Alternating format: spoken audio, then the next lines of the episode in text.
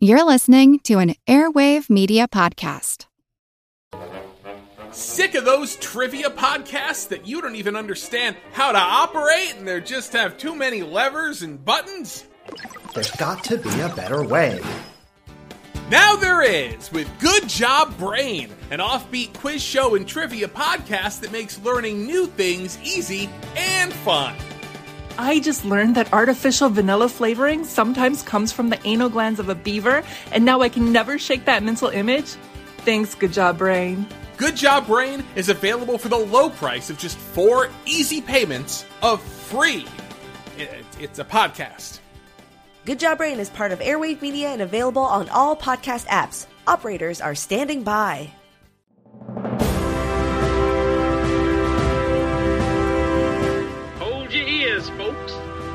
Showtime. People pay good money to see this movie.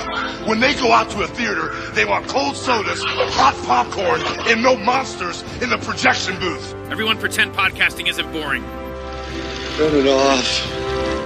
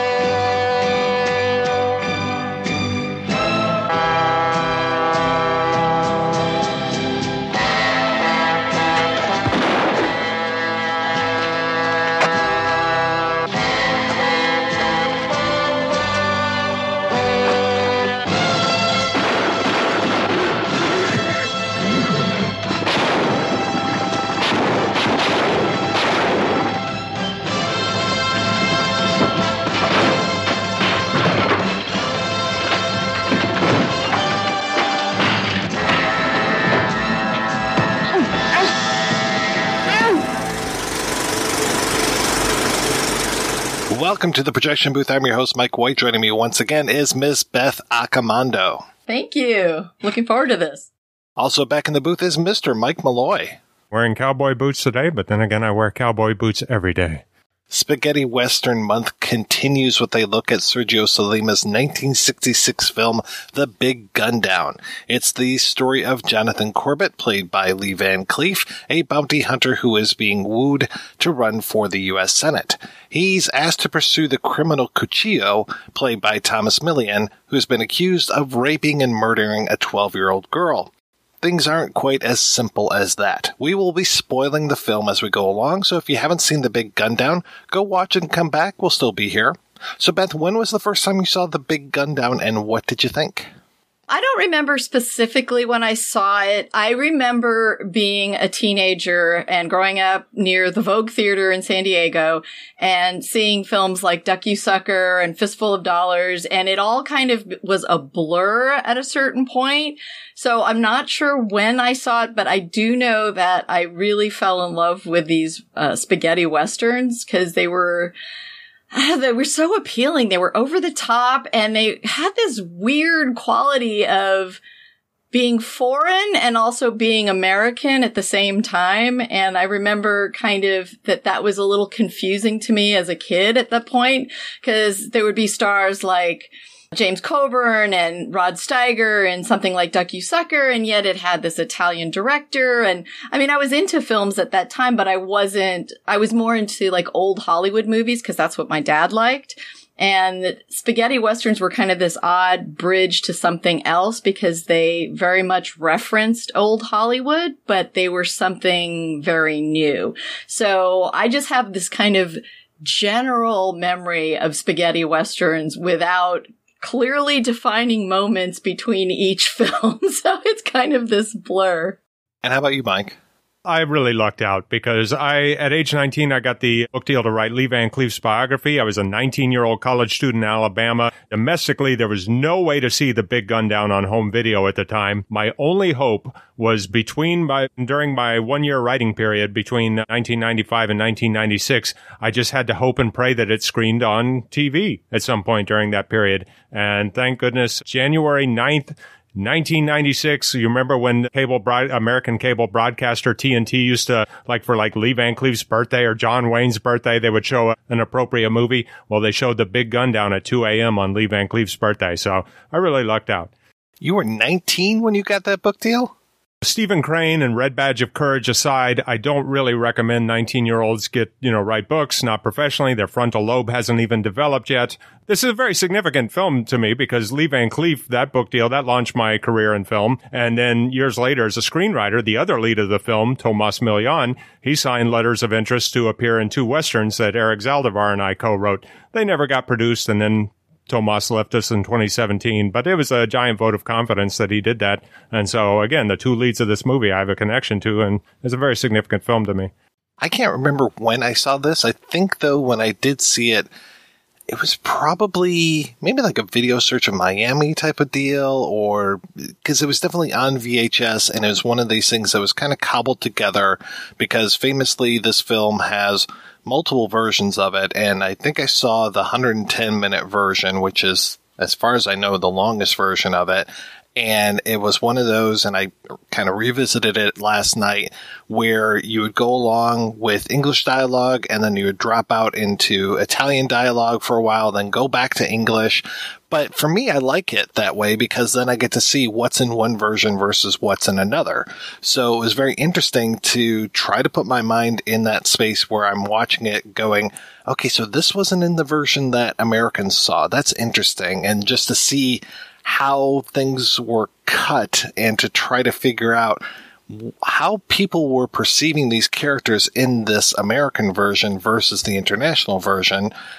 I think that the American version was rather butchered, missing what, 15 minutes of stuff? And really, any time that you miss even a frame of Lee Van Cleef, you're missing too much. And there's so much stuff, even from the beginning of this movie, that incredible opening scene where you've got the three guys coming up this mountain and they're looking for their connection and there's Lee Van Cleef just waiting for them and they think at first that he's the connection and then no, the connection is the guy that's hanging over there. Uh, I'm the guy that you thought was behind you. Here I am in front of you, and I'll give you a fighting chance though. Here's three bullets for your guns. And I love the way he lines up these bullets on this log, and you get that amazing shot of the three men with the three bullets right in front of them. So nice. And the movie just goes on from there, just being framed and shot so wonderfully. Being Italian and Catholic, the number three and the Holy Trinity. And like, there's always Catholicism in these films in weird and twisted ways, I think. And that's part of, I think, what I enjoy about them because they elevate what the American Westerns were. There's always this twin sense of like this weird Catholicism and this weird kind of operatic sensibility. I just, rem- I just remember in Django, they had what were supposed to be the Klan and instead of the white hoods, they were all wearing these red hoods and scarves. It's like, that's so over the top. It is like, why? Because it looks better. It looks more striking to be riding down the hill in those red hoods as opposed to those bland white ones. Yeah, I always like, and you know, there's always somebody's getting crucified, but I, I love that sense, that sense of this tormented Catholicism that's somewhere lurking in these films that kind of just gives it an extra edge of, you know, those notions of redemption and sin and whatever.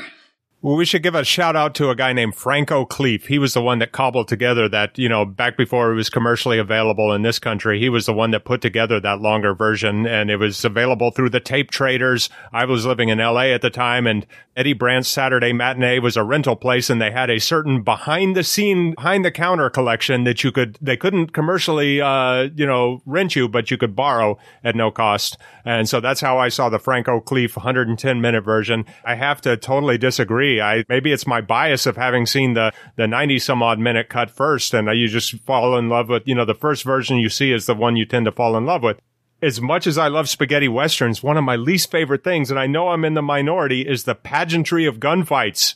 I just gravitate towards the realism, and you know I just don't need to see a bunch of pageantry in the gunfights. So I, I prefer the, and the only way I'm able to get that cut, Grindhouse Leasing did an amazing four disc Blu-ray set but the only way I'm able to see the cut that I fell in love with, uh, fortunately, I found the Japanese DVD, which has that cut.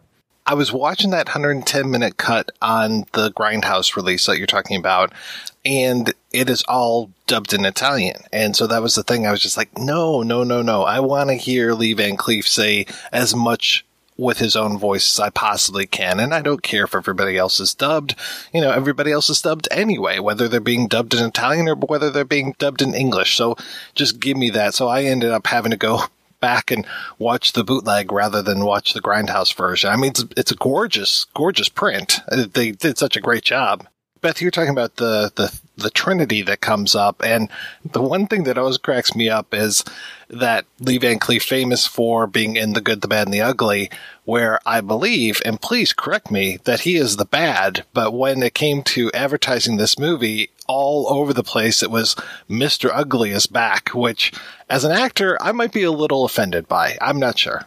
I know it gets confusing because of the way they list it on the poster and then in the movie. But yeah, because it got confused and then I got confused, like I'm not sure where the original is. But yes, I think he's supposed to be the bad and Eli Wallach is the ugly, which makes a lot more sense. But he's just angel eyes back when I was writing the book, I went looking through the old newspaper microfilm. You know, I found the old newspaper ads and there's all, you know, Mr. Ugly comes to town. And most hilariously is that one market, one city, I can't remember where, St. Louis or somewhere, had a Mr. Ugly contest where, you know, you could win, I don't know, the ugliest guy or something, won free tickets or something, predicated on this being totally inaccurate that Van Cleef was the bad and not the ugly. It's just hilarious that they made such a hoopla. But MGM and United Artists were the main importers of spaghetti westerns as far as the studios went, but this was Columbia and they made a big deal of it. And I found newspaper ads. They brought it in in 68 or 69. It was made in, released in 66 in Italy, but they brought it over to America in 68 or 69. And I've seen newspaper ads all the way up to 73 where it was still playing in America. Well, it's a really compelling film, and I really like the way that this whole film is set up. That we have, you know, after this opening and after that incredible credit sequence, which has just personally, I like the version with lyrics, uh, even though the singer is a little over the top, let's say. Um, and my wife was just like, get this screeching harpy off of the television. I remember showing this film to my brother and the title sequence comes up and he says, I guess they couldn't afford that Morricone guy for this one. And I was like, this is one of his most celebrated soundtracks. What are you talking about? Maybe I prefer the one without the, the lyrics to the song, but definitely I don't mind, uh, hearing them with the lyrics, even though. Oh no, the mu- lyrics are great. There's something about hearing those that is just like, it just throws you into it. And yeah, I love them. But I love this whole idea of Van Cleef going to this, uh, well, actually, even before we see him arrive at this party, that great tableau that we have of the other family that we're being introduced to, and that we get to see, you know, father, mother, daughter, son in law, and then over to the side is his bodyguard. And I absolutely love the actor that plays the bodyguard. We talked a little bit about him on the Sabata episode where he shows up. And even though he's in uh, the third Sabata film, they don't really play up as much in that film as they do in this film. Just how much, and this could just be me, but just how much he and Van Cleef look alike in some aspects. Maybe it's the haircut, maybe it's the nose, but when they are having their little confrontation later on in the film where they're talking about what it's like to be a gunfighter and he's really trying to impress Van Cleef of like how scientific he is about his new holster and all these things and that he always watches the eyes and not the hands.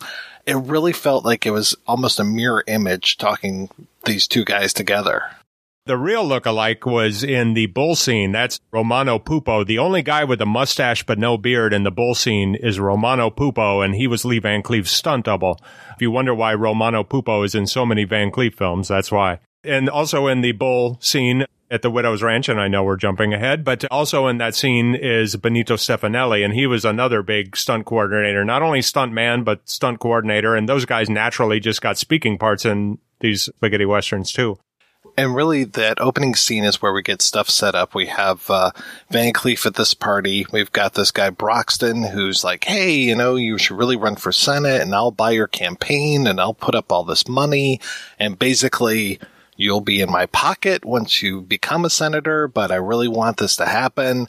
And these two guys, the McCoy brothers, show up at this party and they're like, Hey, this girl was raped and murdered. And right away, there's a close up on this son in law, and it's like, okay, something's not right. But luckily, it isn't too ham fisted the way that we're handed this. I mean, they do try to keep the mystery up a little bit through this film. I think it's only really on the second viewing or third viewing that you're like, oh, well, of course, that's why they did that close up. But otherwise, it was just like more of a reaction shot. You don't really trust those brothers. I mean, just look at them. Oh. Their very natural red hair that they have. They just don't look trustworthy. they, yeah, no, they definitely don't. But yeah, they tell the story of how Cuchillo, this Mexican bandito, is the one that actually raped and murdered this girl. And now it's up to uh, Broxton's like, hey, this will really help with your campaign here, Corbett, if you go out and, and track this guy down. Basically, just setting him up. And hey, you'll take care of this problem for me, and everything will be absolutely fine. And yeah, rather than rather than get a whole posse together, we've got a one man posse right here, Sheriff Jonathan Corbett will take care of this problem for us. And we quickly learn that Corbett maybe is a little outmatched by Cuchillo. Even though this guy is offering him, I'm going to pay for your campaign and blah, blah, blah, you know that Corbett is not buying 100% into this because he says, I'm interested in progress. I'm not interested in your personal profit. And you know right from the beginning that this is a guy who is completely like his own and doesn't really care what anybody else thinks or wants. And he's kind of like, yeah, I'll go for this, but you know that that's not a contract that's binding to him. Like that he's going to go his own way if he decides that this guy doesn't fit what he thinks he wants. And so I, I really like that, that they're almost talking at cross purposes where, you know, Braxton is saying stuff and he's like, Oh yeah, now I got this guy in my pocket. He's going to take care of my problems. And Corbett's kind of like, yeah, I'm going to be doing my own thing. And if there are, are motives and, you know, needs happen to cross, fine. But if they part ways, forget it. One of the things I really love about the film is it opens and you're in this Western setting and you feel like, to me, I feel like I'm in an Italian spaghetti western. And then you go to the plantation and suddenly you're like reminded like, oh, wait a minute. We are supposed to be in America and the South. And the thing I love about these spaghetti westerns is they occupy this weird kind of surreal landscape of being Italian and American and someplace entirely different from both all at the same time. And it's, it's kind of bizarrely magical in a way. That scene is particularly surreal because there may be another spaghetti western expert that uh, knows better than I, but I can think of no other scene in a spaghetti western shot on a soundstage, but meant to be an exterior. Sure, yeah, I'm sure they have shot, you know, saloon scenes and stuff on sound stages at Cinecittà and stuff, but that is meant to be an exterior and it's shot on a soundstage and, you know, they've built a little garden and, and, and stuff like that. I mean, I think it has that maybe distinction in all of spaghetti western cinema.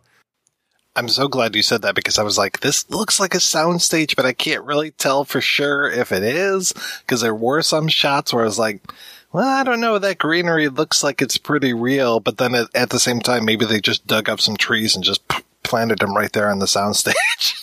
But you know, that also harkens back to these referencing American Westerns as well. It plays on so many kind of things in your cultural memory of, yeah, if you watched old American Westerns from the 50s, some of those were shot on sound stages, including exteriors, and they had a certain look to them. My VHS of The Searchers, you can actually, it was matted improperly, and you can actually see the soundstage lights at the top of the campfire scene. It just adds to that whole quality, the unique quality of spaghetti westerns for me. Because they, they occupy, like I said, they just occupy this interesting space of not being any one thing and kind of crossing all these boundaries. And it's one of the things I really love about them. And we're, almost giving the filmmakers too much credit for all this stuff because, like, this is grinded out cinema. This is, you know, the film made without live sound and just ground out to, you know, the Italians. They didn't have TV until the late seventies and they went to the movies like four times a week. They did, they treated it like we treated TV. So they just had to grind out movies and they were so much more prolific than Hollywood. In loving American Westerns and almost slavishly wanting to recreate them, they came out with something that was entirely different. They demented the American Western through their own specific type of machine and just cranked out some product that was totally different. But it, you know, I don't even know how much was intentional. I mean, it shows how smart they were too, because there's this sense Italy's coming out of the war and their, their industry being completely devastated and, and trying to like reboot the industry in the 50s and, and 60s. And you get this sense of like, okay, they've imported the American Western, they've reimagined it on their own terms, then exported it back out to America, and they've created this product that in Italy looks like a foreign film coming from America. And then to Americans, it's meant to look like an American film made in their own country, and yet it's got this different quality. So it just has these clever layers to it that are unintentional. Another layer when the American revisionist movement starts aping the spaghetti westerns. Yeah. I mean, to have uh, Tomas Milian, who's what uh, Cuban American. I know he studied with Strasberg, and he's playing this Mexican bandito, Cuchillo, who I like that we don't get to know him very well at first, and that he's very much just this. Uh, we we talk a little bit in uh, a bullet for the general about the trickster character from Italy, and he's very much this trickster character where I mean it is honestly like a cartoon at times. The very first time that Corbett confronts Cuchillo when Cuchillo's getting a, a shave and Corbett goes over and he's about to apprehend him, and this little guy in a uh, sombrero just walks past and he's just like, you know, hey, how's it going? And, and, moves past, and he's supposed to be the barber, but no, it's actually the barber in the chair, and it's just this kind of really impossible to have been done type of thing, other than if it was Bugs Bunny doing it. And I was just like, yeah, that works really well. And Cuchillo throughout so much of this is basically a cartoon character quite a bit of the time. Well, and I love the contrast that you get between Milian and, and Van Cleef because Van Cleef is so kind of still and laconic and bare, you know, barely moves and, you know, Milian is just running circles around him and bouncing off of walls. And part of what makes the film so enjoyable is that physical contrast between the two of them. When you think about it, Lee Van Cleef gets the info that Cuchillo is in the arbor's chair. He gets the info from an old man and the old man has been slashed in the face. Now, the movie wants you to gradually be like Cuchillo and gradually, you know, shift your opinion on him and think, but when you watch it multiple times, you're like, hey, this guy still is slashing old men in the face. Also, when Lee Van Cleef in a later scene gets shot by the young Mormon girl, Cuchillo is just laughing maniacally, you know, thinking that Van Cleef has been killed. This is the time that the audience is supposed to th- still think that uh, is just an absolute cretin, but you know, again, on multiple viewings, he's still doing these things. Yeah, that whole scene with the Mormon clan is very, very interesting. And I, I really like how they're kind of pulling the wool over our eyes when it comes to him getting the information, Corbett getting the information that Cuchillo is down by the, the river with this 13 year old girl. So he immediately just jumps to like, oh my God, she's going to get raped and murdered and just um, bolts out there. And that we and the way that they play the scene, the way that Cuchillo is just like, "Hey, come on in the water, hey," and he's just really like extra pervy with this 13 year old girl. I really like how they're manipulating us with that. And then, then I also really like the payoff to that scene, which is when the Mormon guy's like, Oh no, this is my daughter. This is my fourth wife. That's nice. That's really good. Yeah, I thought that was a great payoff. Cuchillo manages to get him shot by the Mormon girl. I mean, Lee Van Cleef just gets abused constantly through this film. I mean, I compared him to Bugs Bunny, but it's almost Tom and Jerry esque with how often we think that uh, Tom's just about to catch Jerry and ends up with a uh, head f- shaped like a frying pan, you know? Though I guess Cuchillo kind of gets it back a little bit in that absolutely bizarre scene when he goes to the woman's ranch and this woman who's like a, a spider in a web and has, or more like, I think they call her a queen bee, and she's got all of her drones outside and she just looks through a window at all the drones and what they're doing and the way that they fight and play. I mean, it's, it's really kind of twisted. It's like all of these guys just doing all of these things to impress her and hopefully end up being the one that spends the night in her bed. And wow, what a, a an amazing sequence this is. You know, there's a lot of gothic touches in spaghetti westerns, and this would be the gothic touch and the big gun down, the lone gothic touch, I guess. Very glad that Lee Van Cleef did not bed down with Susan Scott or Nieves Navarro's character because uh, we would have just hated him when he coldly left at the end of that sequence. But would have actually understood, I think, but I'm still glad that he, he recognized what was going on. Well, and it's also an interesting female character that you get because so often, uh, I mean, a lot of these women, uh, you know, they end up getting raped or killed or just hanging on to a, a, male character. But, you know, she's at least kind of, she's a little like a femme fatale character where she's, she's kind of controlling her own world without a whole lot of morality going on, but she's at least got a certain amount of control and is manipulating people in a way that a lot of the other female characters don't get to do. But in the end, she's still left on her knees begging for some man to stay and protect her. And the stunt work that goes on when Cuchillo, in quotes, is getting gored by that bull is just incredible. I mean, it looks like it really hurt whoever that was that was getting tossed around by that bull as a uh, Cuchillo is trying to impress the woman. That was really remarkable. And I really like too when Van Cleef shows up and he's talking with her, the cross cutting between his conversation with her and then Cuchillo down in the pig shit and mud with all of the guys around him and him just trying to turn the situation around completely helpless, no knives, no guns, but he just uses his words and tries to set these guys against one another and then eventually against Van Cleef and manages to hold the whole situation. And then how Cuchillo even does a little bit of a double cross too when Corbett's about to walk out the door and he catches his eyes and it's just like, no, no, no, you know, there's other guys around here with guns.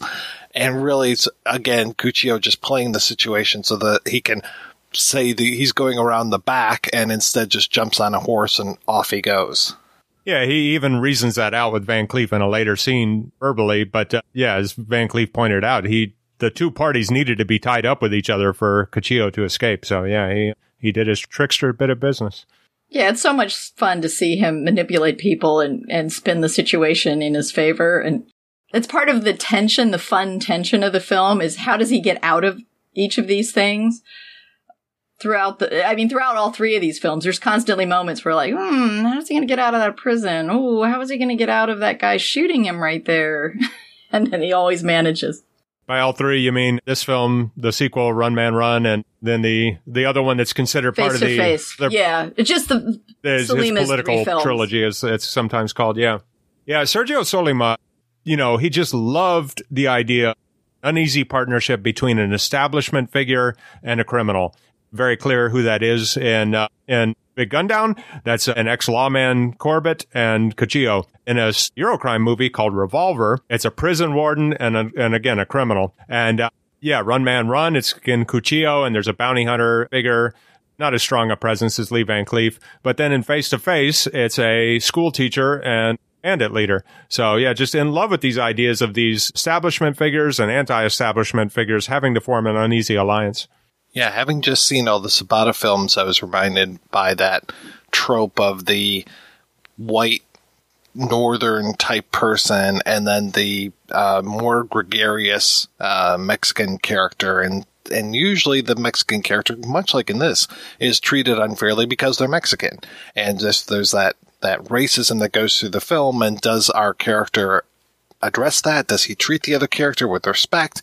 Is Corbett eventually does he come around and treat Cuchillo with respect? Yes, but it takes a long time for that, and really he needs to still be in power. And and you know, we do realize that there were situations that we thought Cuchillo had the upper hand, but really Corbett knew exactly what was going on and used that to try to manipulate it more. But it was really one of those like, who's got the upper hand in this situation? And I love that that kind of back and forth that these two characters have and that they're both such strong leads that it really feels like this film is equally shared by the two, even though, you know, you have uh, Mr. Ugly all over the posters in America, but in other countries you'd see both of their faces on the poster, and it's like, yeah, this makes a lot of sense. It is like face to face, where you have the two characters like in the opening credits, like right next to each other.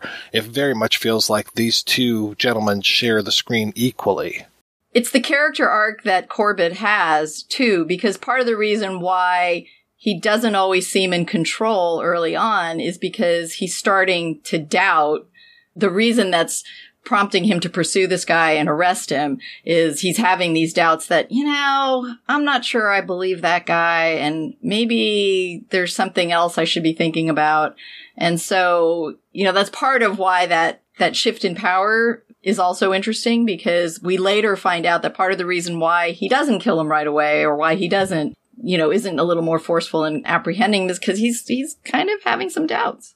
Yeah, this film really sets a precedent for the next two years for Lee Van Cleef because most times in spaghetti westerns, hero is basically an elemental force. Think Lee Van, Clint Eastwood rather in Fistful of Dollars or any of the Dollars films. He breezes into town. He's unchangeable. He's unshakable. He's unflappable. But, you know, outside of accomplishing a mission during the film's runtime, he doesn't change. Lee Van Cleef was very different in a lot of his roles. We might be tempted to think that that began with for a few dollars more because, and for a few dollars more, it seems like he's just a purely mercenary bounty hunter. And by the end of the movie, he's revealed that he's on a much more personal mission. But that's just really a shift in the audience understanding and perception of the character. Here, he actually undergoes a change. He begins the film naive about law and order. He begins the film kind of overzealous about law and order, but by the end of the film, his eyes have been opened. He's much more world weary about the way the world works. He's much more a realist.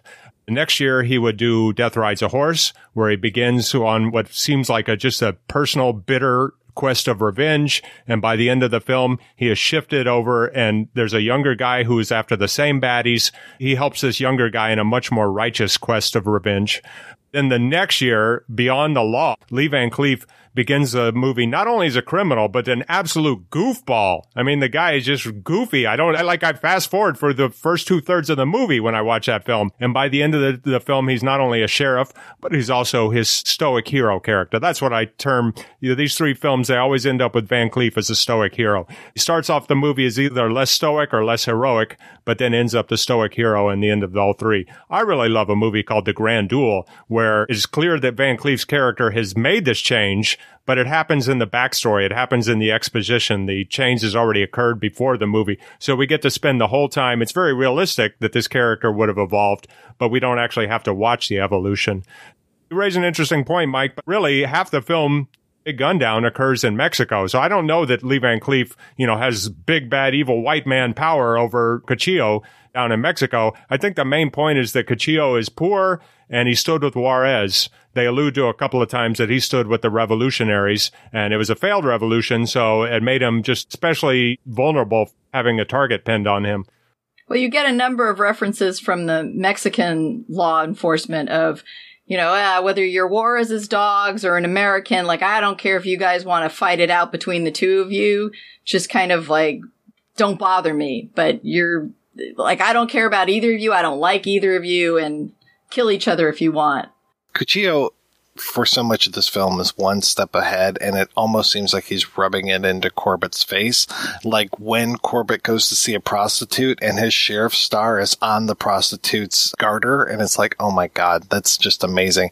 But when he goes to, Corbett goes to a monastery, and Cuchillo had been there, and there's this uh, man called Brother Smith and Wesson. And I really like the scene with those two together and this whole idea of, you know, if you cross that line, you're going a step too far. Like crossing the line as far as going to Mexico and crossing that line as to continuing to pursue Cuchillo. If you do that, you will not be able to come back from that. And I really appreciate that little exchange that these two characters have. And yeah, once he makes that transition and goes to Mexico, I mean, really the film starts to really change there, especially because that's what tips off Broxton to bring he and, and his clan and the Baron, the Austrian Baron, down to Mexico. And that's really what sends up a big red flag for Corbett, which is just like, why are you doing? Why are you coming down here with all of this stuff? You know, like this isn't right. And I think that's really what starts to fuel that fire even more than it might have been fueled before that things aren't right here. That that scene did have an English dub, the monk scene, but it's not in the theatrical cut that I first became aware with. So that must have been like dubbed for like the UK or something like that. Grindhouse did put it into their expanded theatrical cut. That's what they called it. So it's just not even a film I've seen I'm that familiar with because I watched the version I fell in love with. Well, and again, that goes back to that Catholicism. You've got, you know, a priest talking, talking to him about you don't have a right to cross this border and kind of giving him this, this sense of, you know, there's this, this morality going on that you have to kind of pay attention to. And, and then that, that monk, that priest is, you know, an interesting character too, because he obviously has a backstory to himself as well. And I think that, you know, part of the notion I like there is there is this sense of you can lead any kind of life and you can end up with some sort of redemption. So it's almost like he's telling him, Hey, you know, you can cross that line if you want to, but there's another choice you can make for maybe a better, more moral life or, you know, a, a, a better way to, better path to take. And again, I think that's interesting that they emphasize those kind of choices within these films. Mike, you were earlier talking about the two guys being the two leads being shared, true, honest, shared leads. I guess, I don't know, what would you think? If, if I had to estimate, I would say it was probably 60% of the scenes or screen time was from Van Cleef's point of view and about 40 was from Cuchillo's point of view. Is that about how you guys, or do you think it was 50 50? I think it's probably more 60 40. It might even be 55 uh, 35 because there's also that moment where we break from the two characters and we're privy to things that neither of them are, where we have Broxton talking to his daughter and talking to, is it Shem or Shemp? I kept, kept writing Shemp in my note. I think it's Shep, right? Shep is in Shep Gordon, maybe? I think. There you go. And I, that is very interesting that it's just like, hey, you know, this isn't a marriage. This is a, a, a, land transaction. This is this is a deal for you to be down payment basically on this idea of a railroad and this idea of the land that I need to own. So when we shift away from those two guys, I mean, it, we're very much in a privileged spot. And then also getting to see Shep really eyeing that one servant girl. Oh, he like, does more oh, than I. Yeah. he lays some hands on her. Yeah. For people who I, well, I guess everybody's seen it, or you've encouraged everybody to seen it, see it by, but for a common frame of reference, and I don't mean this to be a controversial or artisan comment, but for a common frame or modern frame of reference, he's kind of a uh, Hunter Biden type character because he is into forbidden pleasures and it is coming at the liability of his powerful father. That's that's how I think about Shep now. Powerful father-in-law, because that father he he wants to get rid of that son-in-law. He's like, man, you're baggage. But uh, the, Shep's the father is powerful too, right? The, Yeah. But yeah, Yeah. both We don't see him. one, one right? well, we see him at the wedding. I think one Oh, one yeah, has yeah. the land and one is building the railroad. Uh, isn't that the the marriage of convenience there? And then when he goes down to Mexico, he's got the other guy who he's making the deal with so that the railroad can go through to Mexico. Is that correct? Yeah, the guy with the really incredibly tall sombrero, where it's just like, are you making up for something with that? the balance of screen time between the guys that's that's what makes the movie work for me and that's why i think run man run the sequel is you know just kind of a weaker film because that movie is like i don't know like 85 15 in favor of Cuchillo. and you know it's not that it's too much Cuchillo. it's just there's not a strong balance for him and it just feels kind of instead of feeling like a chase movie like this movie does even though technically run man run is a chase movie that feels more like a road movie it feels like you know a road movie proto road movie without cars because Cuchillo's just encountering fun people along the way and stuff and a little bromance going. Well, everything in this movie feels like it's so perfectly together. I mean, Cuchillo has a little musical motif to him. The Baron has the Fur Elise that he's playing on the piano, and that comes back later. And then, you know, Corbett's got his own theme.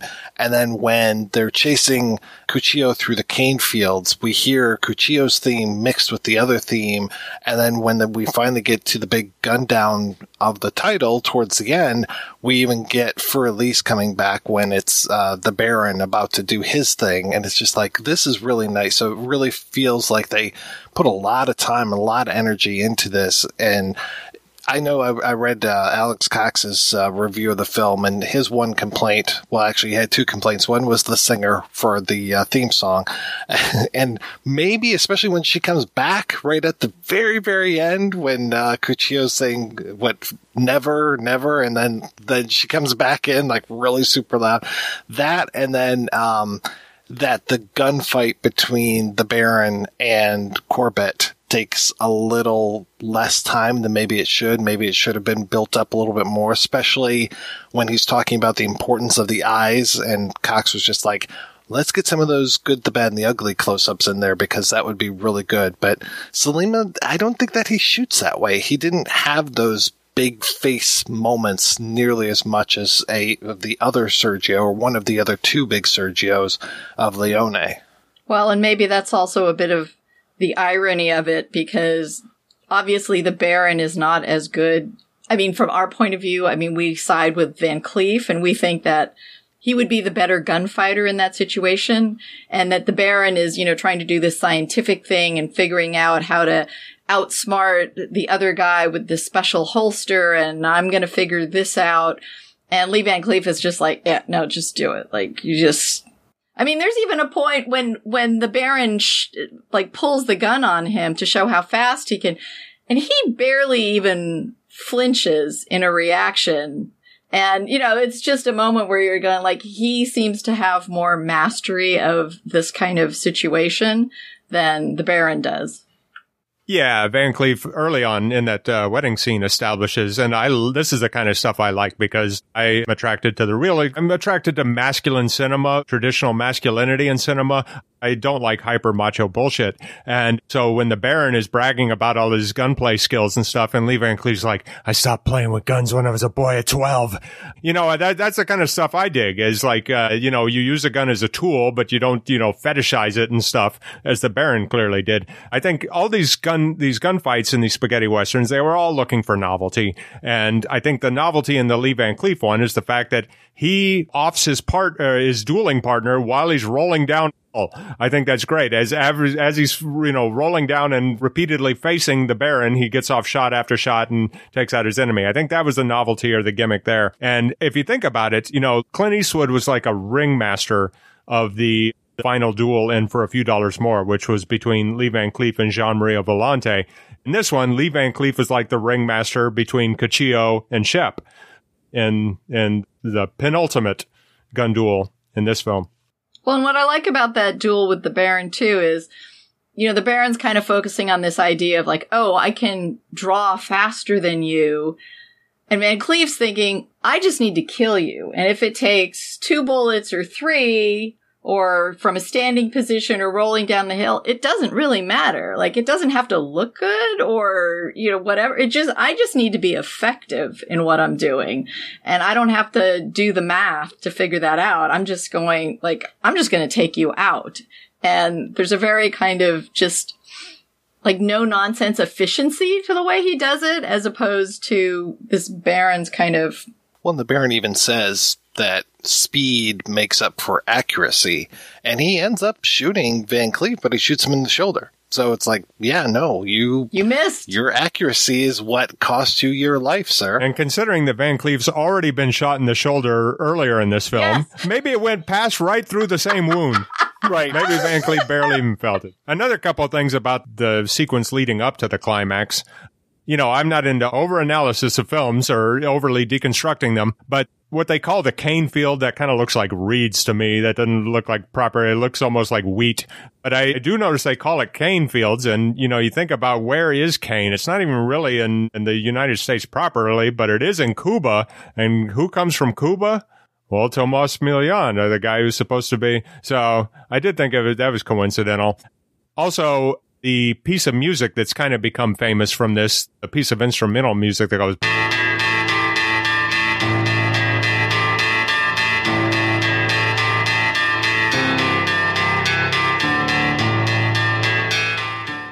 You know, that's played during that sequence. And a few years ago, I rewatched Wolfgang Petersen's In the Line of Fire, starring Clint Eastwood, scored by Ennio Morricone. And what was the title theme of that?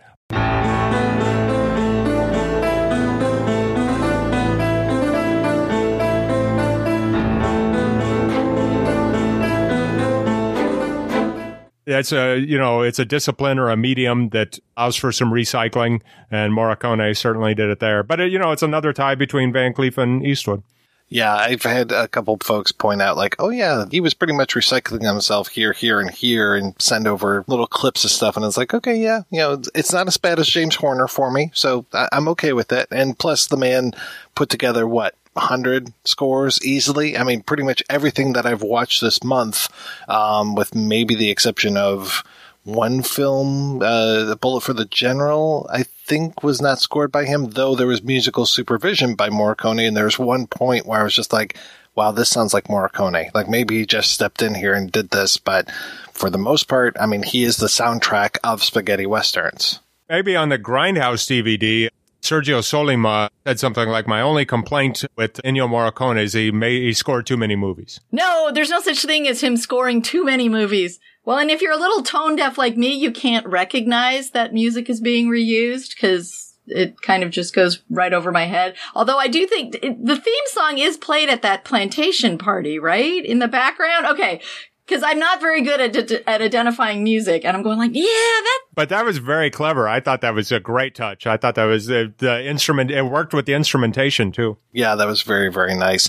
And yeah, that chase of, uh, after they get through the, the quote unquote cane fields, the chase of Cuchillo through those landscapes, those incredible landscapes. And there's a lot of times where he's in the foreground and the pursuers and there are in the background and he'll be hiding like in a cubby or, you know, just like a rock formation. And it's almost like he's part of the landscape. And I really kind of appreciated the way that they were shooting that as well, where it's just like, again, we're privileged. We get to see him as part of this land. And really, he is part of this land because by this point, we're in Mexico and this is his home turf. And the rest of the people are so small and so ineffectual as they're trying to find him through this giant landscape. Yeah, I mean, it makes him seem like he knows the land better, way better than they do. And he knows where to go and where to hide and how to use everything in his environment to his advantage. And they don't. If you want to see a whole wall to wall film of that, watch the spaghetti western Chato's Land, Michael Winner film with Charles Bronson. Yeah. A lot of people say it's a Vietnam allegory. Yeah, I'm sure it is. I can see that.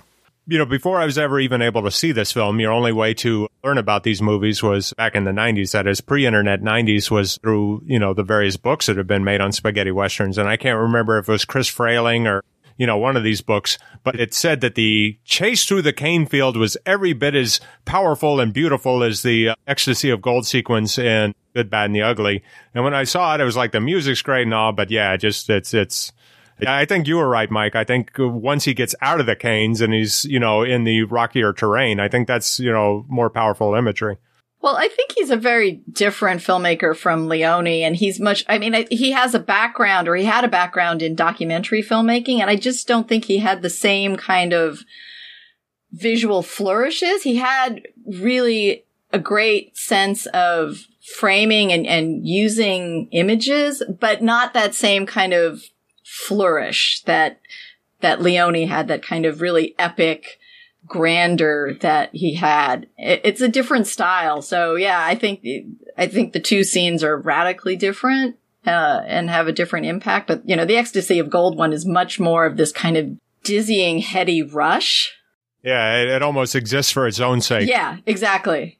I'd seen the film many times, but for the first time I saw it at the Cinema Dome, you know, in the huge screen and that scene played so much differently. I mean, it was like you physically get dizzy and high off of watching it on such a huge screen. It was wonderful. Well, when I think about Leone, I do always think about those close ups, but I think about the way that he would use those and pepper them in or just change a shot suddenly. Like there's a, a I think, is it, um, I think it's the good, the bad, and the ugly. Like we see the landscape and just this wide open vista, and then a gunfighter comes in like from the side and turns right towards us, and so suddenly we're in extreme close up, but it was all one shot, and it's just like, wow, that's amazing. So we've gone from the vista of the land to the vista of this man's face, and it's just like okay. And you know, you don't see the bottom of the chin, you don't see the top of the head because you're just getting that wide frame, widescreen frame of this man's face, and it's just really breathtaking. But yeah, it's not. You're not necessarily getting that, but I'm not saying that Sollima can't handle a camera because he definitely can, and he keeps everything going with this. Yeah, it's just a different style, you know. Again, I think it's more about his framing I hate to use it, but the mise en scène, where, you know, it's just how everything's placed in the frame is really exciting and interesting. And Leone just has much more of a flamboyance kind of to it. And it's just two different styles to me. I mean, I love them both. To really nerd out, that guy who abruptly comes into frame is Al Mulock. He is one of four spaghetti western actors I can name off my uh, count on my fingers that uh, committed suicide. Uh, he actually committed suicide on the set of Once Upon a Time in the West. In his wardrobe, he defenestrated himself and and died. I look at the Italians and how these guys could basically work as much as they want. They were in one movie, it becomes a hit or even a moderate hit, or they just go on from film to film and film. And, you know, filmmaking such a desperate scramble now, which it just demoralizes you. And I look at these guys and like, why are y'all killing yourselves? What do you got to be sad about? You, you know, made doing the most glamorous thing possible was a living. Yeah, I know. Uh, we talked about uh, Frank Wolff when we were talking about the Great Silence, and it's like, oh wow, I can't believe that he killed himself just a few years after that, and after Once Upon a Time in the West. And it's like, again, yeah, you had everything going for you. You were all over the place. You're an American actor in these spaghetti westerns, and you're able to dub your own voice, and we can hear you, and he's narrating documentaries and things. It's like, oh man. I mean, we're going to talk about a lot more familiar faces as we talk about Run Man Run and Face to Face because it really feels like Sollima really liked certain actors and he would come back to them time and again. And it's kind of a, a, reunion of sorts as we go through the rest of these films. So let's go ahead and we're going to take a break and we'll be right back after these brief messages. Sick of those trivia podcasts that you don't even understand how to operate and they just have too many levers and buttons? There's got to be a better way. Now there is with Good Job Brain, an offbeat quiz show and trivia podcast that makes learning new things easy and fun. I just learned that artificial vanilla flavoring sometimes comes from the anal glands of a beaver, and now I can never shake that mental image. Thanks, Good Job Brain. Good Job Brain is available for the low price of just four easy payments of free. It's a podcast. Good Job Brain is part of Airwave Media and available on all podcast apps. Operators are standing by. Dark Destinations is a travelogue podcast unlike any other. Cities and towns distinguished by their oddity and the fact that they don't exist. Join us at Dark Destinations, where we explore the most infamous locations to be found in fiction, from Arkham to Zaira and every point in between. We risk life, limb, and our sanity for your listening pleasure. Dark Destinations can be found at fathermalone.com and on iTunes. It's not easy having a good time, and it's not cheap either. Every week, the projection booth brings you a new show, possibly even two, focusing on all genres of cinema. If you've sat through the seven hour Conan episode, the six hour Star Wars episode, or even the hour long Superbman episode, you know that Mike and his co host put forth a lot of work into researching the movies, tracking down the interview subjects, and putting together one of the best podcasts on the internet. Now, I'm asking you if you can repay all that hard work by giving back to the projection booth. The show has a Patreon fundraiser at Patreon that's P A T R E O N dot com forward slash projection booth. You can donate as little as a dollar a month. That's $12 a year. At least 50 great shows and two terrible ones. That's the price of two matinee tickets. Now, isn't the projection booth worth it? Once again, that's patreon.com slash projection booth. Donate today. It's the right thing to do.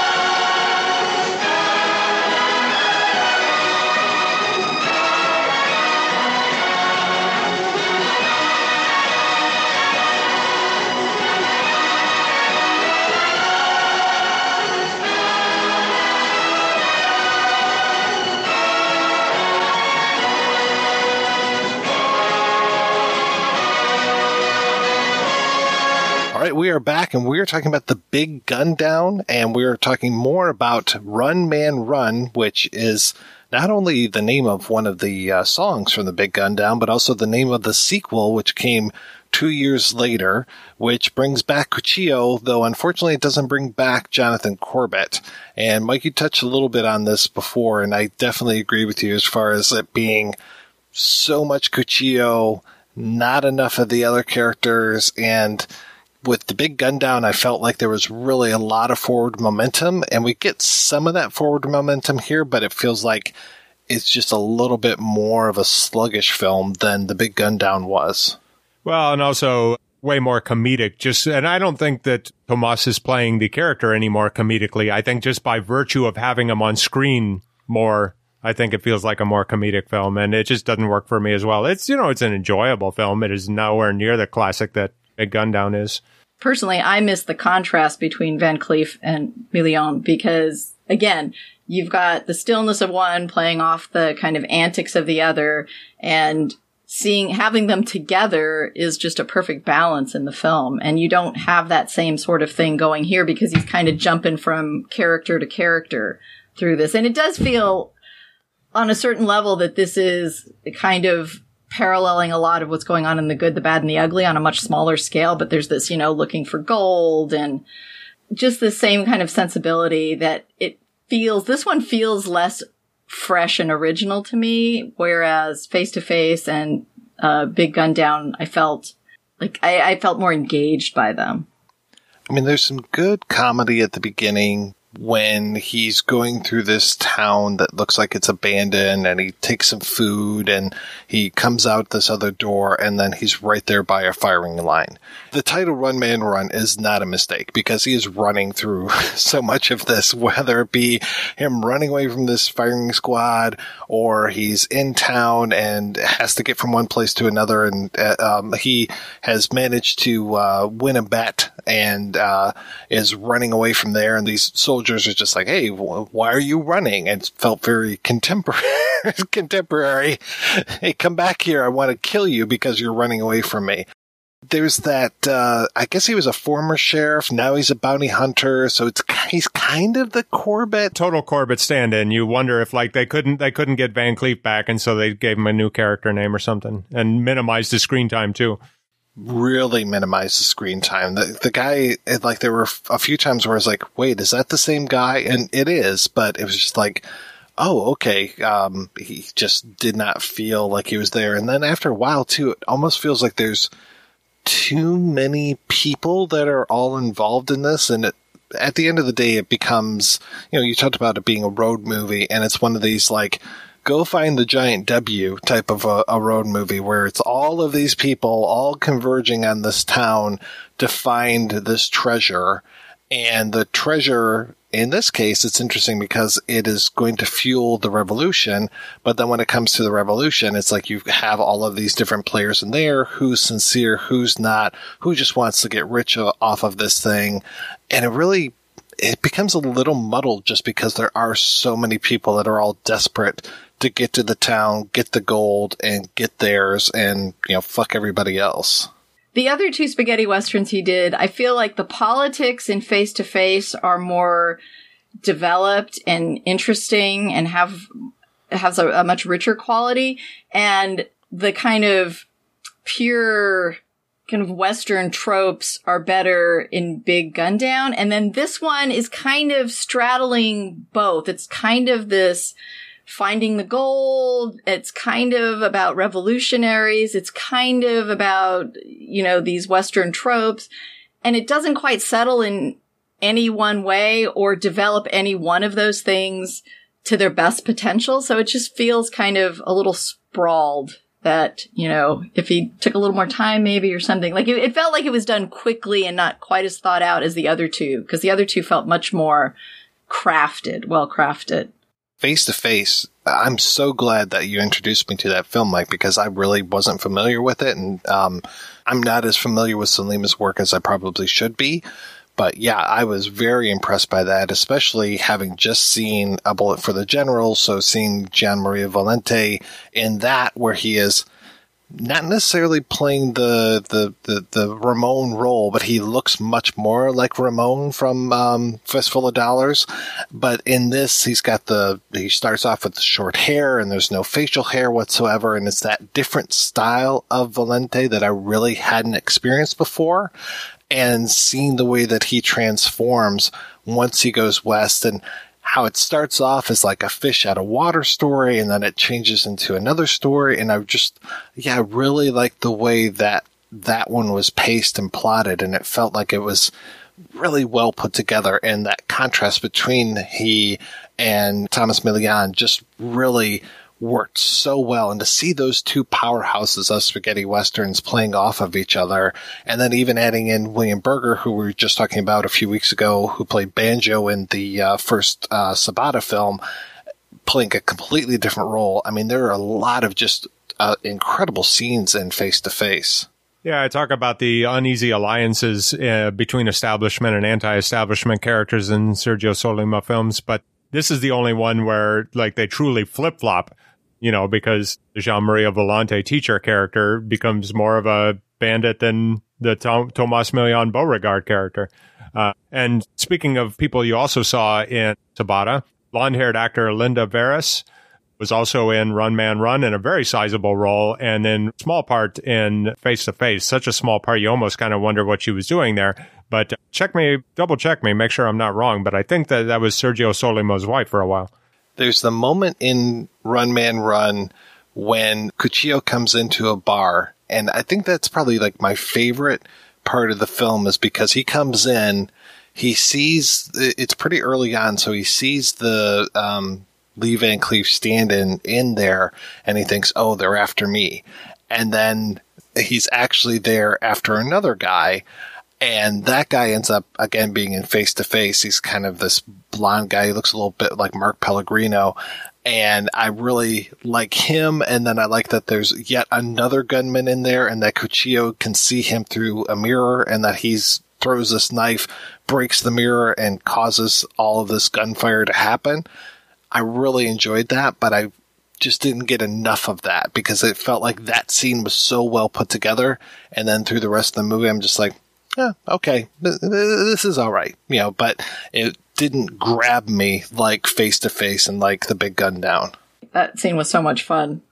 Milian is is orchestrating a lot of what's going on there. I mean, he makes the small bet, knowing you know, figuring who's going to win, and then kind of keeping his eye on what's going on in the entire place, and that's fun.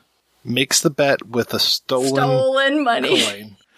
And then he sees that pile of money that he stole it from, and he's like, I'm thinking, oh, he's just going to steal the rest of it. But no, instead, he actually gives back the coin because he made the rest of the money. I was like, oh, that's nice. That was very nice.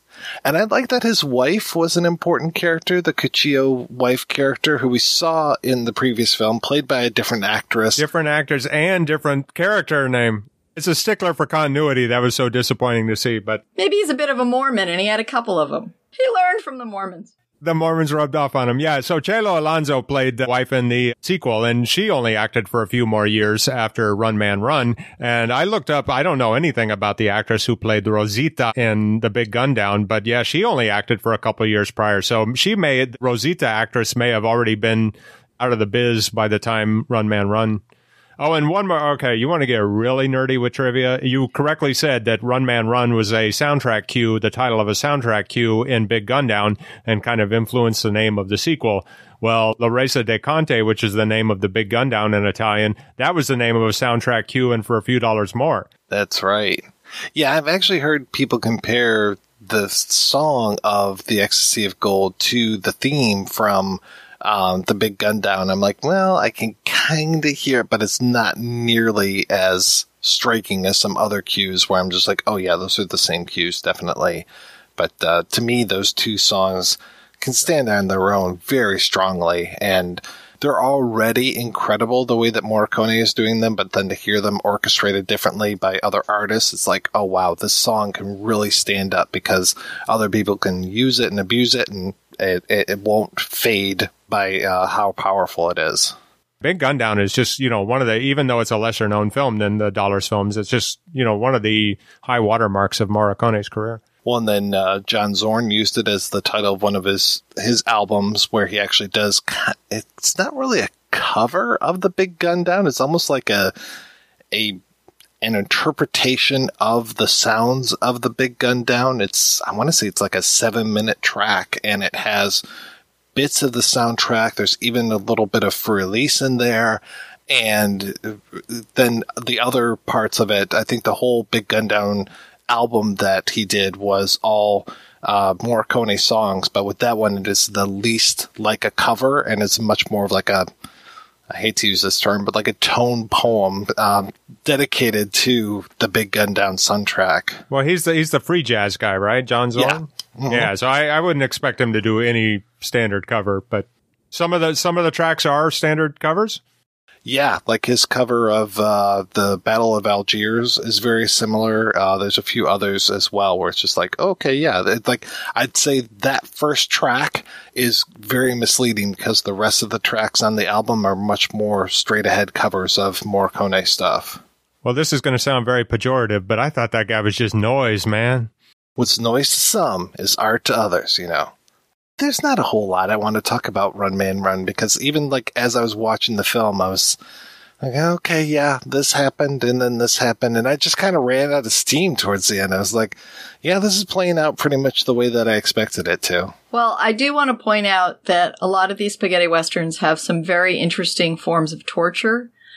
And this one had the crazy putting them on a windmill, which also made me think of Don Quixote. And then there's dynamite in his mouth is another one. And then there were a few other ones too. I can't remember. And, then like the soldier tied to a stake with a sign on him. I mean, there's these odd kind of brutal, you know, implicitly brutal scenes. And yeah, the windmill one was crazy. What what was the nationality of the guys who caught up to him at the windmill? I can't, I forget. They were Weren't French. They, Okay. French? they were supposed to be French, I think. That's just like a line of dialogue where I was like, did they just say that they're French? Yes. And I think you. I think we were supposed to tell by the way they were dressed because they were like a little frillier than the others. Yeah, nationality is always a strange thing in, in spaghetti westerns, you know, because there's so many different nationalities of the cast, and then you know, such an oddity of where things were shot, and then where they were supposed to be, and you know, there's a level of confusion that's Well, Mike, if you just saw Return of Sabata and The Big Gun Down recently, you've seen your share of redheaded Italians, haven't you? Oh yeah. Yeah, those McCoy brothers. Then you've got the languages that they're speaking. There was even a moment, Beth, I think, where one person spoke to another in Italian, and then you know, it, it, the whole movie that I saw was in Italian, and then the person was like, "What did they say?" And I'm like, "Well, of course you know what they said. They're speaking the same language that you spoke." I remember this is a film I love, but the language issue is is kind of weird to me. Is the Richard Lester's Three Musketeers? So it's all over the place. You've got you know an American uh, Charlton Heston playing the French Richelieu. You've got British actors playing the French uh, Musketeers. But there's a point at which the Musketeers come to rescue the Queen's honor, and Buckingham is there, and he says something in English, and then the four Musketeers look at each other and say like he sounds British.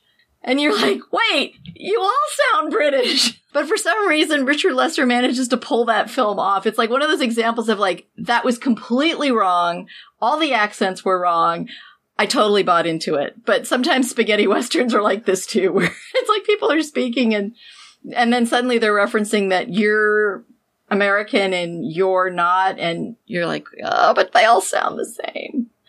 The one thing that I thought was kind of interesting, and, and again, it's not nearly as well developed in this as in Face to Face, but there, there, there is a reflection of Sollima's own politics that are coming through in this, in the sense of the revolution.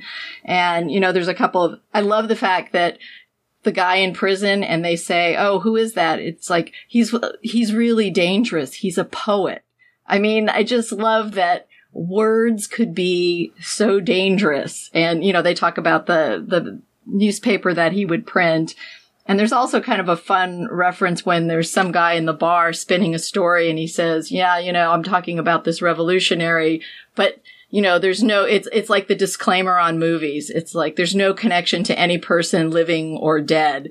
And it's almost like saying like, yeah, I'm going to make some references here, but you know, don't, you know, to the censors, to the Italian censors, like, don't read anything into this, really. I'm not really saying anything about America, I mean, about Italian politics. I'm, you know, this is, and there's that fun sense, too, in all of these films. And I mean, a lot of the Italian, the spaghetti westerns is, you know, this was a really tumultuous time politically in Italy. And to directly criticize the government or certain things that were going on would have gotten some of these filmmakers and did get some of these filmmakers in trouble. And part of, I think, the appeal of doing these westerns is no, no, no, it's not about Italy. It's America in the South in the, you know, whatever, 1600s, 1800s, whatnot. And it has nothing to do with Italian politics, but it has everything to do with Italian politics. And, you know, I think part of what makes the spaghetti westerns really interesting too is that they were reflecting that kind of moral ambiguity of the time because the old American westerns and a lot of the TV westerns that were going on at this time were very black and white with very clear kind of sense of morality. And the spaghetti westerns really gave us those anti-heroes, those kind of morally ambiguous characters who were not necessarily all bad, not necessarily all good, might have their own moral code, but might not be necessarily on the side of the law. And a lot of that, I think, reflected what was going on in Italy at the time. We were fortunate enough here in San Diego. We ran a series of um, spaghetti westerns and also a series of uh, Italian genre cinema. And we have an Italian film festival here run um, by artistic director Antonio Iannotta, and he teaches classes on Italian cinema. And it was so great to have him come in and really talk about the politics of the time. And, you know, there's stuff that totally American audiences would not get in some of these films in terms of the political connections, the very specific political connections that were being made. And it was really great to have him there talking about some of this.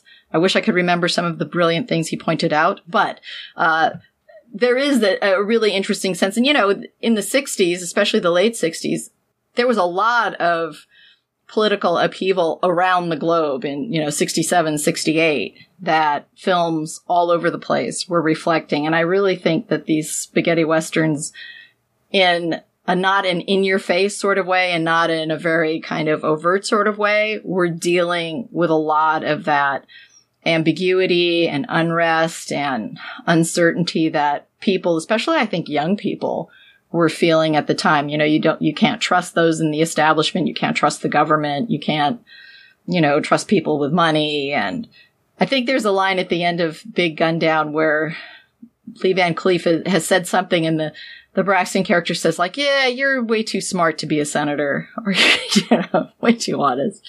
I mean, that's one thing I've always enjoyed about film and pop culture is like you can put these films into this bigger social context that makes them interesting and makes them timeless in an interesting way to look back and say like, yeah, this is what it was reflecting and look at how they did it and look at how they did it in a entertaining way instead of, you know, a very kind of ap- academic way in Italy specifically, you're right. There was a lot of tumult around the world in the 60s, but in Italy specifically, most of the actors that I've worked with that worked there during that time said that it was a really quaint, beautiful, lovely, calm, tranquil place up until well, there was a bombing in either 68 or 69 that really triggered the years of lead Italy.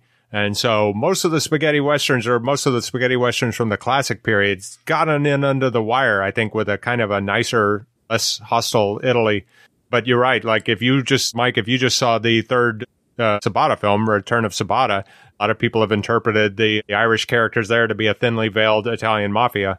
So many of these filmmakers probably grew up either during World War II or shortly thereafter when, you know, the country was just in tatters. I'm sure a lot of them were very familiar with Mussolini and his politics. So I mean, just to, to, you know, we were talking yesterday about uh, Bullet for the General and just, you know, the, the communist uh, stuff that was going through that film. And it's just like, okay, yeah. I mean, Mike, when did spaghetti westerns really start to fade and when did the other genres of, of Italian films start to pick up? Well, spaghetti westerns, the first wave of them were starting to fall off and were, you know, revived by the comedic take on the spaghetti westerns. But just to use Van Cleef as an example, he made $400,000 as a salary on Sabata. And then a couple years later, starring in Bad Man's River and Captain Apache in 71. Sabata was 69 and in Bad Man's River and Captain Apache, he made 150K each for those the the budgets and the salaries were declining in rapid in rapid fashion between 69 and 71 trinity in the early 70s those that gave a new lease on life to the spaghetti westerns. But 72 and 73 were the first big years that the poliziotteschi really took off the eurocrime fad which were the italians takes on films like dirty harry and the godfather. They did those pretty reliably between like 72 and 80 that became the dominant action genre.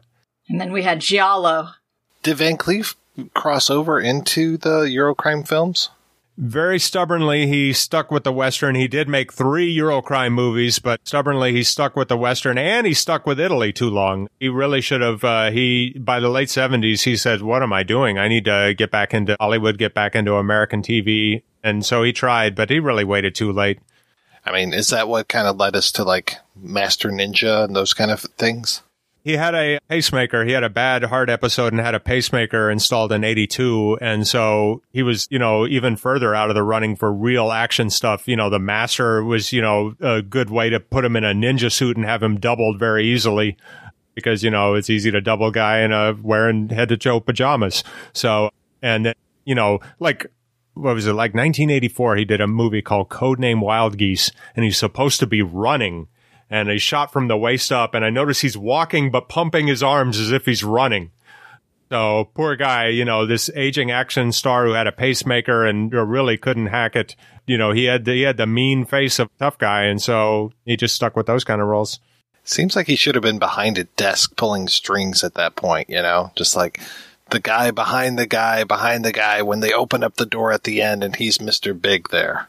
Well, he kind of had a mostly seated role for his last film role, and kind of like John Wayne in The Shootist, John Wayne's character dying of cancer in The Shootist right before John Wayne dies of cancer in real life. Lee Van Cleef's character in his last film role dies of a heart attack right before Lee died of a heart attack. Run Man Run has its qualities. There are a few scenes that I found interesting. And yeah, you're right, Beth. There's a lot of torture in there, especially if you like seeing Tomas Milian hanging from his arms. There's a lot of that in the film. That happens a few times. Uh, but yeah, I would say, uh, notwithstanding I, I, think it's a wig that Milian is wearing in Face to Face. Notwithstanding that, I'd say that Face to Face is definitely a far stronger film and it's interesting that it was just a year before. It feels like Run Man Run was many years later. It was just so, such a weaker entry in the series. I mean, especially because the big gun down is what it is. Face to face is super strong, and then Run Man Run almost feels like an afterthought. But yeah, face to face again. Thank you, Mike, for for bringing that one to my attention because that one was just really, really riveting. Well, Run Man Run almost feels like he did the other two films and then a studio or a producer said, you know, I think we could get some more mileage out of that character if we made another film now. And he was kind of like, eh, all right, if you really want, like, all right, it's a paycheck and I'll, I'll do it. And it was almost like those franchise films where you make them after the point of, everybody really having an interest in them. And it felt like an afterthought. But yeah, face to face, thank you so much. I had not seen it before and I loved it. And I loved it because it really did have this kind of rich social and political commentary going on in it. And I think this reflects, you know, something that was very prominent in, in Italy, which is this sense of like the intellectual elite and the working class and the contrast between the two and kind of the distrust and the characters were fascinating because you have this character who's this professor, this academic who's sickly and, you know, retiring from teaching to go off to, you know, warmer climates to hopefully get better. And, you know, not, not only sickly, but terminal, yeah, right? Well, he keeps saying that he could die like, but they never really, I mean, the one guy told me, he says, no, no, no, you'll go down there and you'll breathe some cl- clean air and you'll be fine.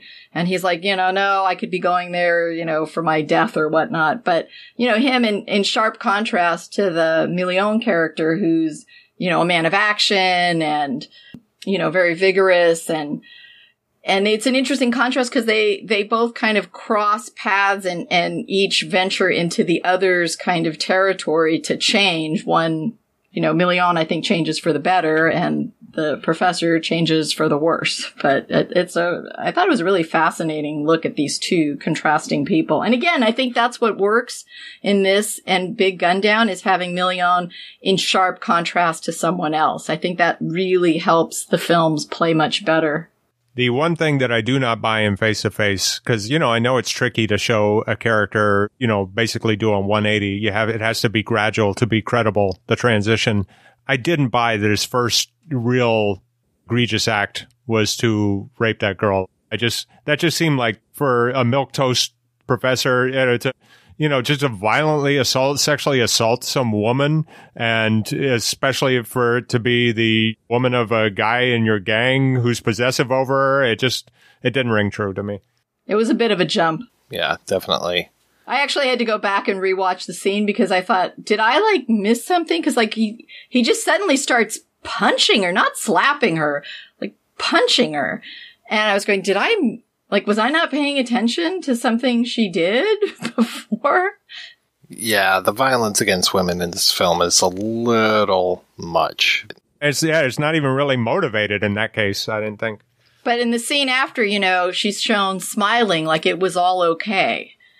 Doesn't make any sense. The only character that kind of comments on it is the tomboyish girl who says, you know, and today I saw that some men take women against their will and then, you know, that woman kind of slinks out of the bar and then she gets beat up again by her boyfriend that is jealous. And then she ends up going with the professor after and dumping. Like, it was like that poor character, that poor female character was just beaten and bounced around and then has to die. The death of the little kid really got me in the big uh, robbery that they have going. And when he is one, you know, he's so proud that he can read and that he ends up reading this note and reading it out loud, which is just like, Hey, the, the bank is being robbed right now and you need to go down and get this posse and da da da. And then when Milian hears that, he's just like, no, no, no, no, give me that, give me that back.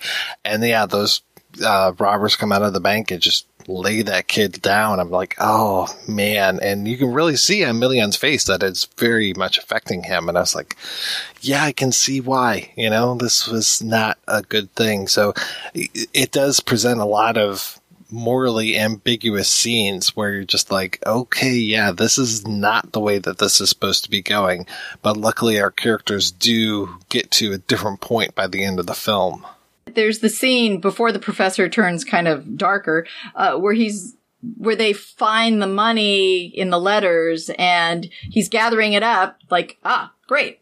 Uh, you know, I, this just fell into my lap. I have money now. And then the professor starts reading the letter about, you know, the parents who sold their house or their farm or something so that the son could have money. And Milian's like, stop reading. Like, I don't want to hear that. Cause now it makes, like, now the money's kind of tainted and I'm not going to feel good just taking it. And the professor says, yeah, if you listen to this, then suddenly you have to think about what you're doing and how you feel about what you're doing, and it's going to change you. And it ends up, it does change him. And then the professor changes, but in the opposite direction. Like he kind of gets this weird bloodlust after a certain point and, and, you know, wants to kill people. And he's like, I just had to kill people. In my Eurocrime documentary, I, I, you know, I ask a lot of my interviewees why the killing of kids in Italian cinema. Like if, if a kid dies in an American movie back then, you had to, that had to be a big deal. You could not do that lightly. Eh, but Italian cinema, for some reason, that was killing a kid was just one of the thrills of the movie. And so I ask a lot of my interviewees why that was such a, almost a fetish for them. And the only one that came up with a good answer to me was a guy, a director named Mario Caiano. And he said that it's because the Italian mothers dote over their kids so much that, you know, that was like the thing that you could really, you know, be guaranteed that would push a button. There's a lot of interesting social and political commentary going on in that, uh, in that one town where there's the gunfight and you have the rich guy in the hotel overlooking the whole thing, keeping his hands perfectly clean, but watching things going on that he sort of has a hand in. And then while the gunfight's going on, you see all these establishments that I think have his name on it. It's like Taylor's Saloon and Taylor's Bank and like the sense of class and ownership and power, I think comes through sometimes subtly like that, where, you know, you're just, it's in the background. You can notice if you want, or you could, you know, can pass you by. But I think that Sollima is very interested in kind of exploring that class difference and also just that ideological difference between some of these characters. Volonté was also in Citizen Investigation of a Citizen Above Suspicion, which again is another film that's really politically charged in terms of its commentary. And I think he was an actor who let his politics kind of dictate some of his choices in his films. And that character is fascinating because he really talk about character arcs. I mean, he goes through a incredible change from the beginning to the end of this film. Volonté later looked back at his two Sergio Leone films and kind of regretted them uh, or looked down, at least looked down his nose at them uh, as being lesser because they weren't, you know, there was not a political overtone. So my final word on Face to Face is there's a member of Beauregard's gang played by an actor named Jose Torres, and he's the real mean faced looking guy. And Jose Torres was a big character actor in spaghetti westerns, turns up in a lot of them. Death Rides a Horse, for instance. He is in the Big Gundown also as Paco Molinas. And you may remember Paco Molinas as the stiff across a horse that Corbett rides into town with. And, you know, there's a scene where Lee Van Cleef briefly lifts his head and you get to see Jose Torres's face.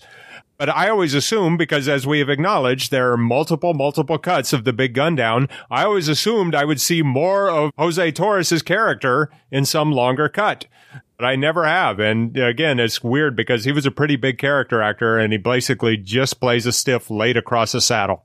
Maybe there's some scene on the cutting room floor somewhere. That's a really good point because there is that whole thing of like, oh yeah, here you go, who's Cuchillo? And it's like, no, no, that's not him, that's this other guy. But there's also when Cuchillo rides out from that uh, Queen Bee type lady's plantation ranch I think it's like the next cut is Corbett with Cuchillo tied uh, behind him, like leading him while he's on his horse. And I'm just like, well, wait a second. How did that happen? Because Corbett was still back at the ranch when Cuchillo was riding off. So it felt like there was a cut scene there. And then even between the cane fields and that next bit of chase, it's like there's a really abrupt music break right there. And it's just like, I wonder what happened here too. I don't know if that was just part of the restoration or what was going on, but yeah, it feels like there might be more to the Big Gundown that we haven't seen yet. All right, guys, let's go ahead and take another break, and we're going to play a preview for next week's show. A golden bullet. When the bullet turns red, the general will be dead.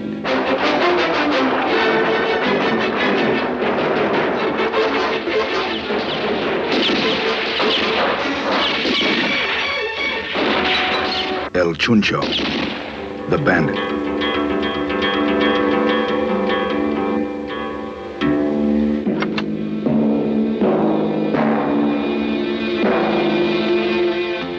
El Nino, the gringo. Side by side, they killed for what they believed in. Gold.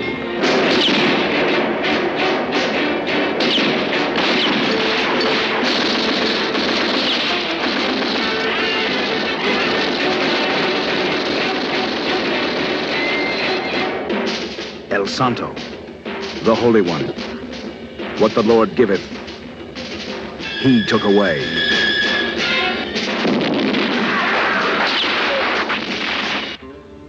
Adelita, the woman, she gave aid and comfort to the enemy, then blasted him to pieces.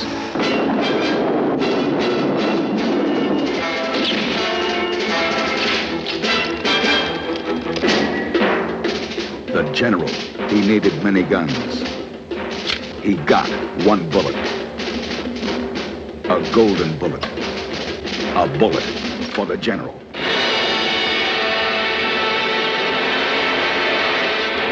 That's right. We are wrapping up Spaghetti Western Month with a look at a bullet for the general. Until then, I want to thank this week's co hosts, Beth and Mike. So, Beth, what is going on with you?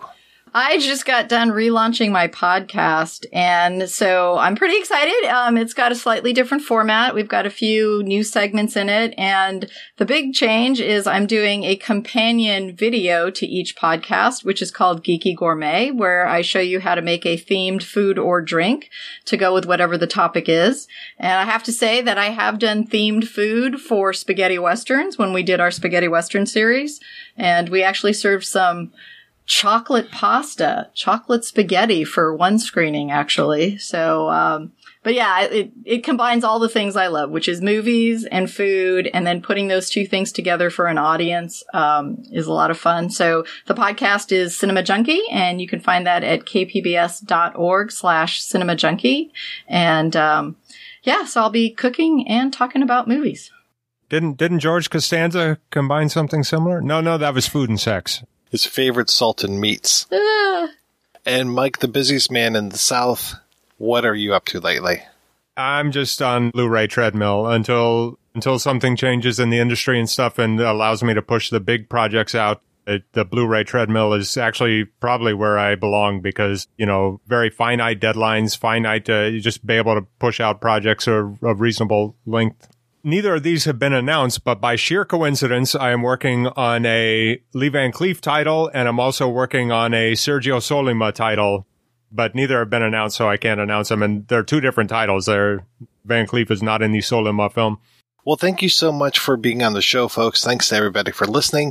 Thanks especially to our Patreon community. If you want to join the community, visit patreon.com slash projection booth. Every donation we get helps the projection booth take over the world.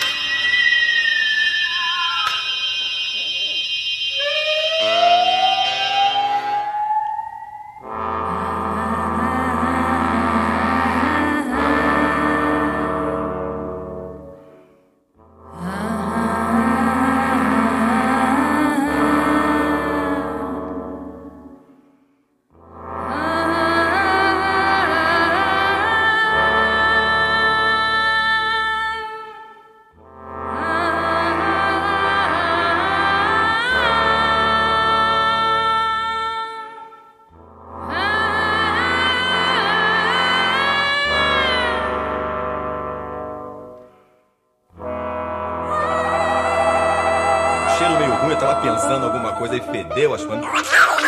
Pô, mas o negócio tava bom, bicho. O negócio tava bom, só quando ele tava tão entupido. Olha, Quem diria, hein? Greta Garbo acabou de irajar, hein? É, mas eu tava falando pra você, né? Depois que eu passei a me sentir, aí o negócio ficou diferente.